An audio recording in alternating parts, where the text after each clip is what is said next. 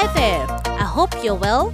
I am Mary Mokalu, and you're listening to the Hearing by God's Word podcast, where we drink from the well of God's Word, find nourishment for our souls, and seek to live out His teachings in our daily lives.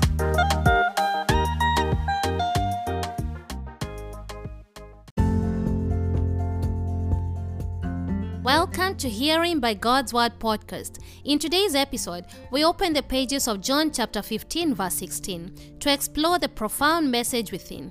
This scripture takes us on a journey into the heart of God's divine plan for our lives, where we'll discover the significance of being chosen by Him.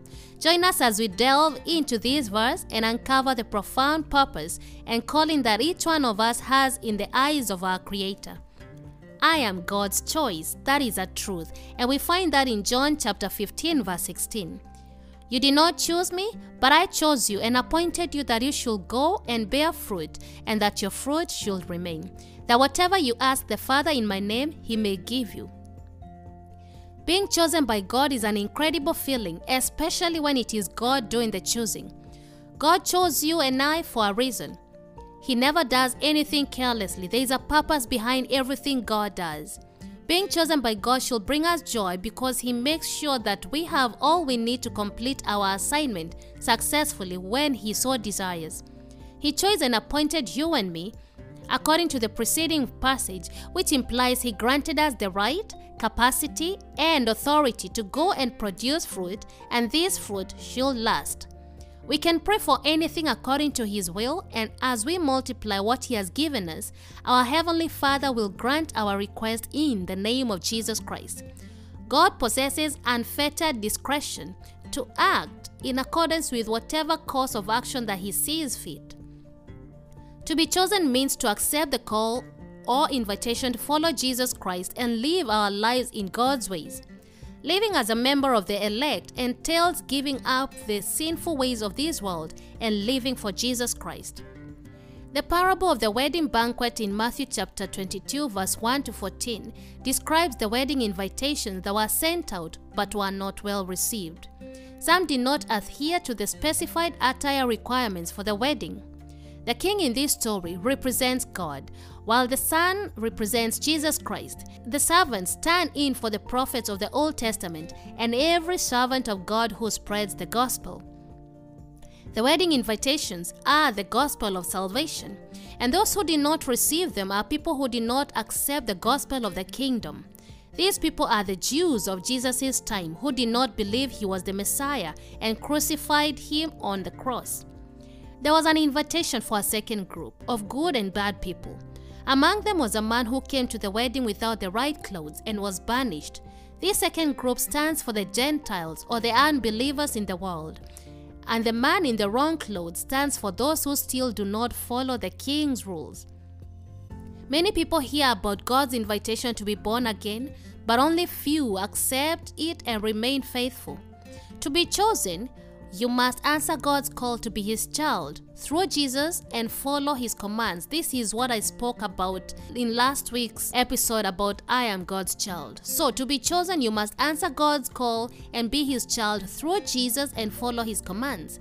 There are rules everywhere, even in the world. There is no kingdom without rules. Think about it this way if there are no rules, people will do whatever they want. There will be anarchy and disorder everywhere. There is order in God's kingdom, and those who belong to Him must learn to follow His rules. You do not receive an invitation to come to Him and then break every commandment that He has given you. God is holy and He does not tolerate sin. God chooses us when we faithfully do what He says. We must learn to submit to His will, and then He will choose us and appoint us to produce lasting fruit. We cannot bear excellent fruit if we are not in accordance with His will. One important aspect of this discourse is to make sure you are chosen. There is a part one has to play to be chosen, and that is found in 2 Peter chapter 1, verse 3 to 10. By his divine power, God has given us everything we need for living a godly life. We have received all this by coming to know him, the one who called us to himself by means of his marvelous glory and excellence. And because of his glory and excellence, he has given us great and precious promises. These are the promises that enable you to share His divine nature and escape the world's corruption caused by human desires. In view of all this, make every effort to respond to God's promises.